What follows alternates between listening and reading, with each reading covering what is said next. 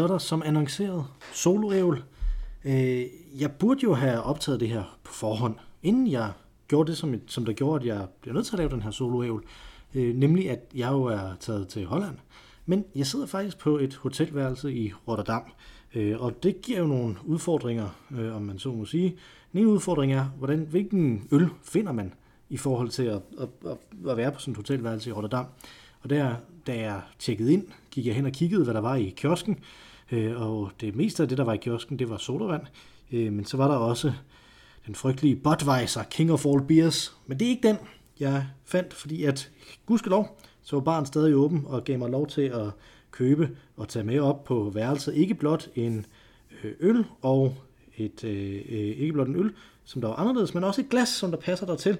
Og den øl, som jeg har købt, det er en Powell Kvak af True Belgian Original, øh, som en af dem, jeg rejser med, sagde. Så øh, havde han glemt, at de bare har det her belgiske fis, øh, og ikke nogen rigtig øl. Det synes jeg var meget, meget provokerende, øh, da han sagde det, øh, fordi vi lige var nede og få en læffe, efter vi var landet. Vi er, det er aften her i, i Rotterdam, vi skal sende nogle møder i morgen. Så, øh, så sådan øh, er det jo. Men den her, den øh, ser ret vild ud. Det er en Bière Ambré, på 8,4 procent, 33 centiliter.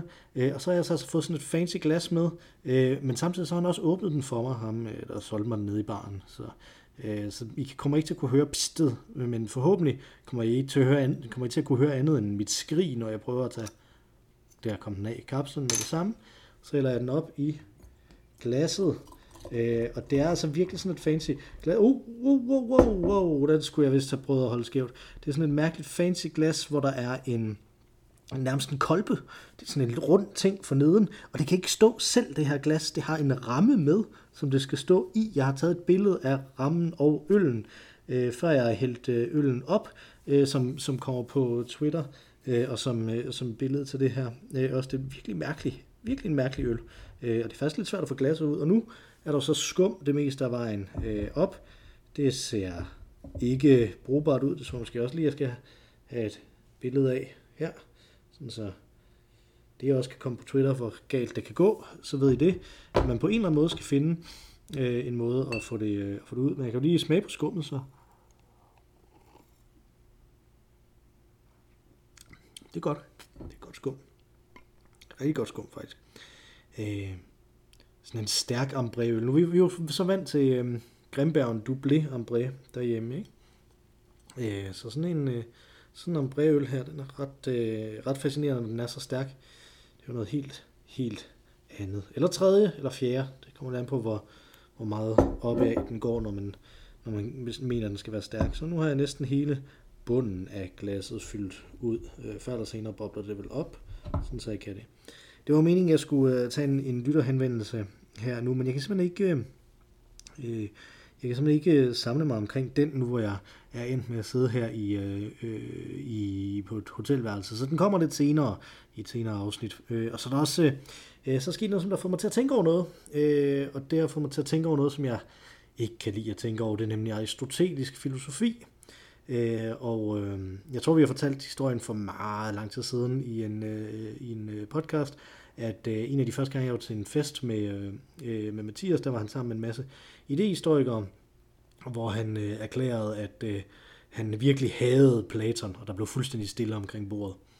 Øh, og det er fordi, at, øh, at Mathias han er jo aristoteliker, og jeg har jo altid, jeg har altid haft sådan en pervers fascination af Platon, øh, fordi at, at han jo er den her øh, aristokrat øh, par excellence. Ikke? Øh, og så er der også den fascinerende ting, ved det i forhold til, øh, hvis man går rundt i europæiske lande, har jeg fundet ud af, så kan man, så kan man ligesom se, hvor der har været en platonisk indflydelse primært i forhold til at, at udvikle at, øh, deres øh, pædagogik og deres, øh, øh, hele deres sådan, higher education systemer, hvor der har været en aristotelisk indflydelse. Altså, man kan simpelthen se noget aristotelisk terminologi i, i hvordan de navngiver forskellige fag og forskellige forskellige universiteter og sådan noget øh, nede i, øh, i Sydeuropa. Øh, og, øh, og så heroppe i Skandinavien, der kan man virkelig se noget af, af den her platoniske, dialogiske tankegang og, øh, og det her med, øh, øh, med den, øh, med, med, den, med, med, at vi snakker om tingene, ikke? Altså sokratiske lærestil og sådan en dansk ting. Så nu, nu er det efterhånden ved at være væk, at det her skum. Så nu prøver jeg at tage rent faktisk en slurke den her markante 8,4% øl. Kvak hedder den. Mm. Mm. Der er også et billede af glasset uden på, øh, øh, uden på øh, hvad hedder det? Det hedder øh, uden på etiketten. Øh, så man kan se det der, hvis man ikke, øh, hvis man googler KWAK, så jeg tror ikke, jeg ved ikke, hvad der ellers skulle komme frem end den her, øh, end den her øl, som de har brugt siden 1791. Men det har jo ikke så meget med Aristoteles at gøre. Han er jo noget tidligere end det. Øh, men jeg kommer til at tænke på Aristoteles øh, i forbindelse med min yndlingsting ved Aristoteles, øh, som er noget, der bliver aktiveret øh, henne i øh, middelalderen, øh, når kristendommen begynder rigtig at bruge øh, Aristoteles, efter de har overtaget det fra islam. Så, øh, så er der den her ting omkring, hvornår noget bliver viden. Hvornår, hvis jeg tror noget, hvis jeg bare har en fornemmelse af noget, hvornår kan jeg sige, at det går hen og, øh, og bliver viden, hvornår kan jeg sige, at det er sandt. Og der er det her klassiske eksempel med Aristoteles, at man står og kigger ud øh, på, øh, på vandet og tænker, i morgen ved jeg, at der vil blive et øh, flådeslag, øh, og så tænker man for sig selv, jeg tror, at Athen vinder det her flådeslag. Så går der en dag, så er flådeslaget øh, overstået, og Athen har vundet det. Øh, vidste man så, at de havde vundet? Eller vidste man så, at de ville vinde, da man sagde, jeg tror, at Athen vinder det? Nej, det kan man jo ikke vide, fordi at der ligesom er tiden her. Hvornår bliver tro til viden? Hvad er det, der gør, at den her tro på, at Athen vinder øh, flådeslaget, øh, bliver til viden? Jamen for det første, så, så er der jo det, at det sker rent faktisk. For det andet, så er der det, at man observerer det. At man ser, at det sker, øh, den her ting. ikke. Men, men der er masser af ting, som vi ser, som vi ikke nødvendigvis ville mene var, øh, var viden på den måde. Der er masser af ting, som vi ser, hvor vi vil stille spørgsmålstegn ved, om det er det, øh, det rigtige eller, øh, eller det forkerte. Øh, som Mathias ynder at nævne, så øh, kaldte man jo netop det vand, som flådeslaget foregik på, for en helt anden farve, nemlig vinrødt i, øh, på, det, på oldgræsk, mens man jo nu vil sige, at vand er blåt, og specielt jo i det græske øhav, hvis man har været der, så vil det jo være sådan rigtig Bahamas blåt, var jeg lige ved at sige, sådan meget smukt og flot, øh, øh og flot blåt. Ej, blåt til flot, men det er dog flot. Øh, så, så, så hvornår kan vi sige, at noget af viden? Jamen, jamen, hvornår kan vi sige, at det her, det er rent faktisk, at vi ved, at det her vand, det er rødt, eller vi ved, at det her vand, det er øh, blåt. Det er sådan en af de ting, som der ikke er nogen, som der rent faktisk har et godt svar på. Øh, Aristoteles' svar øh, var jo, at noget var viden, når man kunne udtale en øh, logisk generaliserende sætning omkring det. Ikke? Altså når man kunne demonstrere, øh, at, det, at, det var, at det var logisk sammenhængende, som, og så bakke det op med, nogle, øh, med noget øh, data, som man, som man finder. Og der er mit yndlingseksempel på, hvordan det ligesom fungerer. Det er jo Aristoteles' fantastiske tanke om, at øh, øh, om at madikker, de opstår af ud af luften, fordi at hvis, øh, hvis der ligger øh, rådent kød lang tid nok i luften, så kommer der madikker i det. Og det havde en masse observationer, og det kunne man sagtens lave en syllogisme, som det hedder. Man kunne lave en demonstrativt logisk bevis for, at det her det vil være sådan, det vil være. Men en ting er selvfølgelig det her med, jamen, hvad, hvordan kan vi sige, at viden bliver til viden? En anden ting er også, jamen, hvad er viden rent faktisk? Jamen, viden kan for eksempel være et boldværk.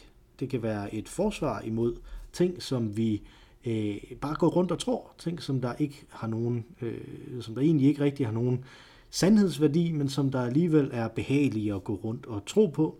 Jeg kommer til at tænke på, at det bliver jo selvfølgelig lidt dagsaktuelt, men jeg kommer til at tænke på den skandale, der kører for tiden, hvor øh, P3 har lavet et program, som de har kaldt satire, øh, hvor de har inviteret for eksempel min gamle underviser, øh, Peter Sakergaard, som øh, har øh, forsket ekstremt meget i evolutionsteori og i, og i Darwins historie. Han er idehistoriker jo, Peter Sakergaard.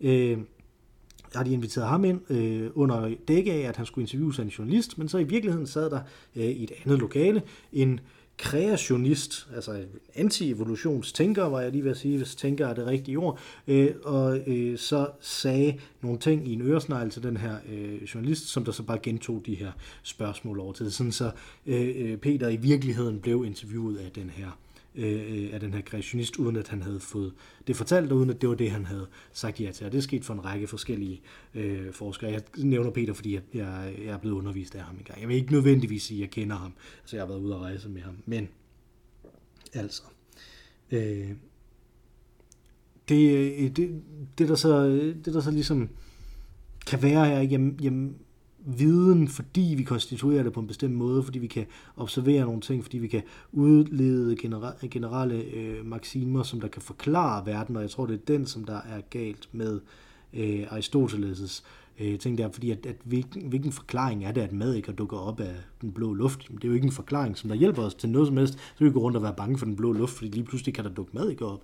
Men videnskab har også en eller anden virkning. Videnskab og viden øh, har også en, jamen den øh, forklaring, som der hjælper os bedst til at agere i verden samtidig. Ikke? Det kan være et boldværk imod netop de former for ting, som der vel principielt kunne være noget, som man kunne gå rundt og tro var sandt, og noget, som man kunne gå rundt og bilde sig ind var viden, men som der bare ikke rigtig fungerer. I virkeligheden evolution er en væsentlig bedre forklaring på, hvordan ting er opstået, end at der skulle være en Gud, som der har skabt det præcis på den her måde. Det er jo i øvrigt en ting, som for eksempel den katolske kirke siger, yes, det er fuldstændig rigtigt. Evolution, det er øh, sådan, som Gud arbejder. Ikke? Så Gud har ikke skabt verden præcis sådan, som den er nu, og alle dyrene og alle, øh, øh alle væsenerne på den måde, som de er nu, planterne for den sags skyld, øh, men i stedet sat evolutionen i gang. Ikke? Altså, det er sådan gængs øh, øh, katolicisme jo, ikke? Altså, øh, så, så er ligesom, jamen der kan vi bruge den her viden til at være et boldværk imod ting, som der lyder som om, de kunne være rare, men som der egentlig faktisk ikke hjælper os, men som er et problem for os i stedet for. Men nu ved vi noget, som der kan hjælpe os med. Så der, der kan viden ligesom være en, en, et plus. En anden ting, som vi kan bruge øh, viden til, det er at prøve at forstå verden generelt, og ligesom komme, hvordan går vi til verden. Og jeg tænker meget på, fordi nu er jeg jo ude at rejse her, ikke?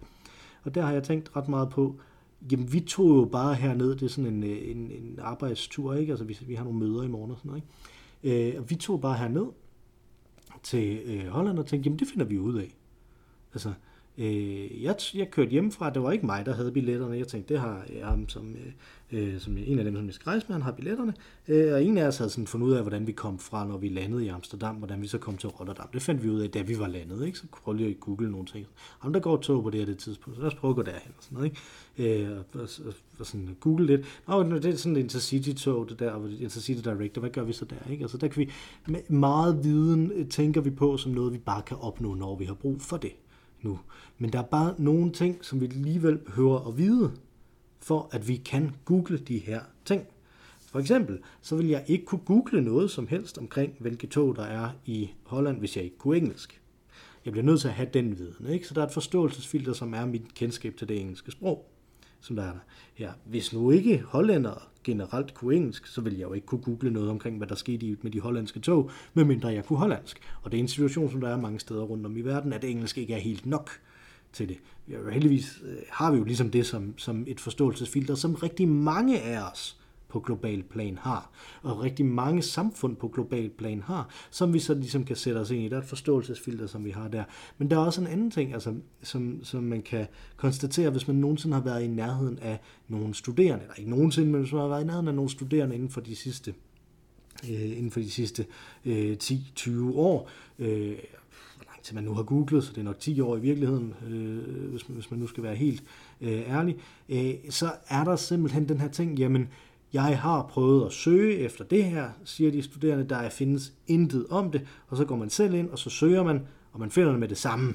Øh, nærmest det første, man finder der, her er en kilde, du kan bruge til lige præcis det, du har brug for. Hvorfor kan jeg det, når de ikke kan det? Det er jo bare Google. Vi kan jo alle sammen bare google, men det kan vi ikke, fordi jeg har en baggrundsviden, jeg har nogle idéer om, hvordan skal det her rent faktisk øh, formuleres, det her søgespørgsmål. Øh, det har jeg kun, fordi jeg har en viden andet, end det jeg kunne google mig til. Så der er den, altså for overhovedet at kunne bruge den her øh, den her videnstilegnelse, som er den, den måde, vi ligesom har videnstilegnelse nu om dagen, så bliver man nødt til at have en viden, som der ligger der allerede, og det er der, man ligesom kan sige, at der er noget udenadslæger, som der på en eller anden måde stadigvæk spiller ind. Ikke?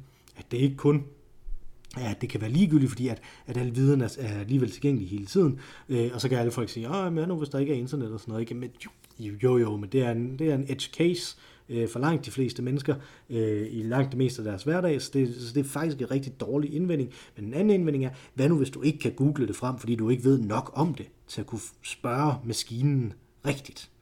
Øh, så, så der er den her ting, ikke? Og det er det samme, når vi snakker om kunstig intelligens. En af de ting, man typisk snakker om, det er, at kunstig intelligens kun virkelig fungerer, hvis det er sammen med en, et menneske, som der ved noget om det. Øh,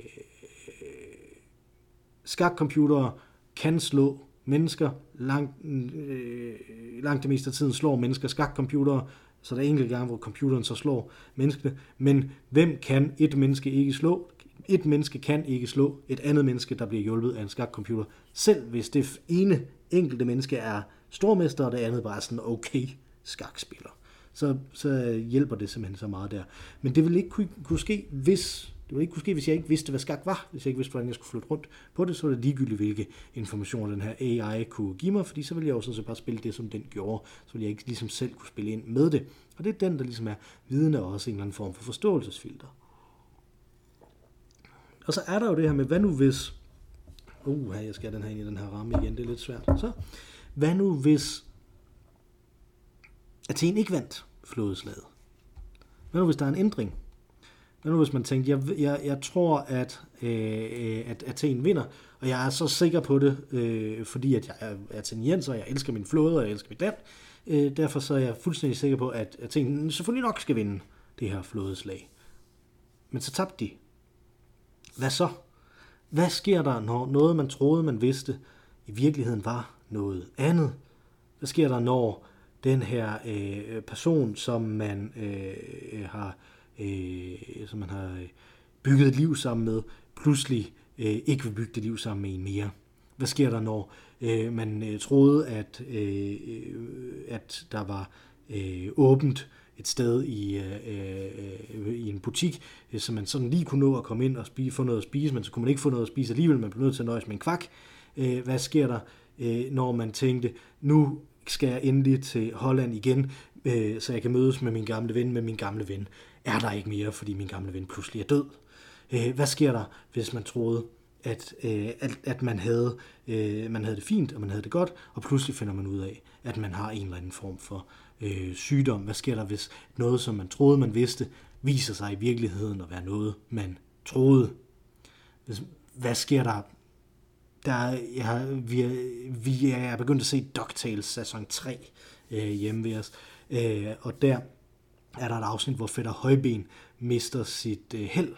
Et fantastisk metafor for, hvordan det føles pludselig at miste alle sine privilegier. Øh, Øh, og han fortæller det her om, hvordan han forsøgte, at, øh, øh, fordi han var sulten, og så gik han ned i, øh, på en restaurant, øh, og så åbnede han døren, og så kom han derind, øh, og så ville de have penge for det her mad, og der, der kom ikke noget konfetti ned, fordi han var ikke kunde nummer 10.000, og, og hvad er det, der sker? Hvordan er det, verden egentlig fungerer? Fordi jeg er vant til det her. Hvad, hvad hvis alt det her, som du troede, du vidste, du vidste, at verden fungerede på den her måde, i virkeligheden bare var noget, du troede. Det er en eksistentiel ting, en eksistentiel frygtelighed, som Aristoteles slet ikke kan forstå. Øh, og det kan han ikke af forskellige årsager. Den ene det er en idehistorisk årsag, at der simpelthen bare ikke er en, en, et blik for den her øh, enkeltmenneskelige øh, lidelse, at det er noget, der er interessant på det her tidspunkt i den her kulturkreds. Øh, det er den ene ting. Øh, fordi hver eneste gang der er nogen, der lider i et græsk stykke teater, så er det jo et udtryk for et større tema, øh, ikke et udtryk for, at den her person lider.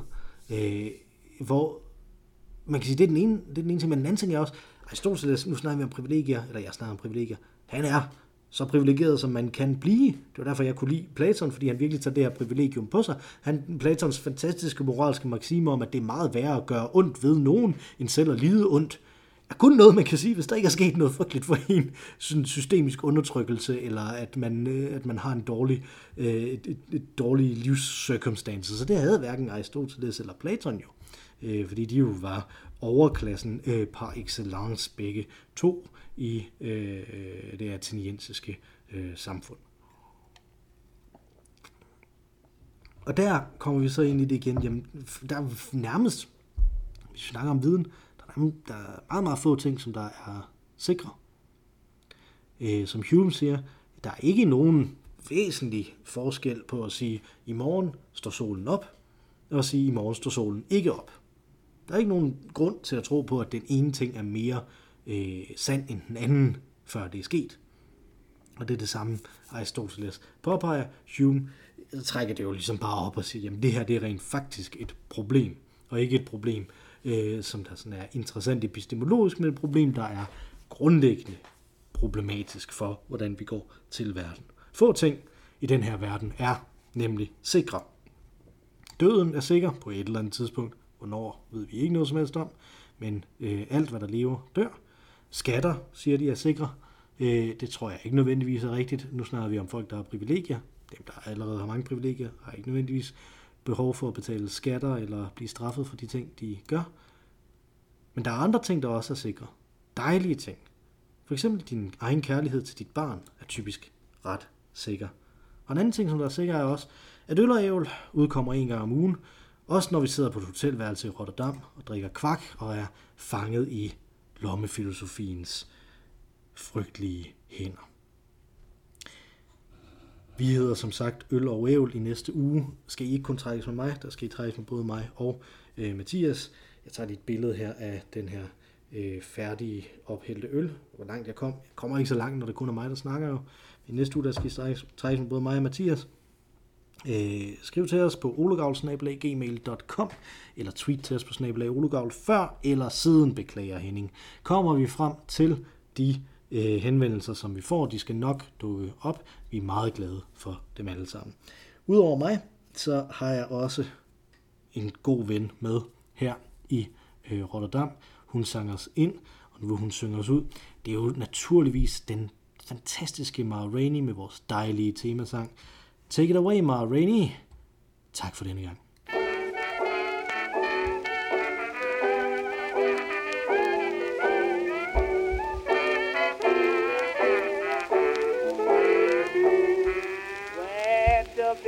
las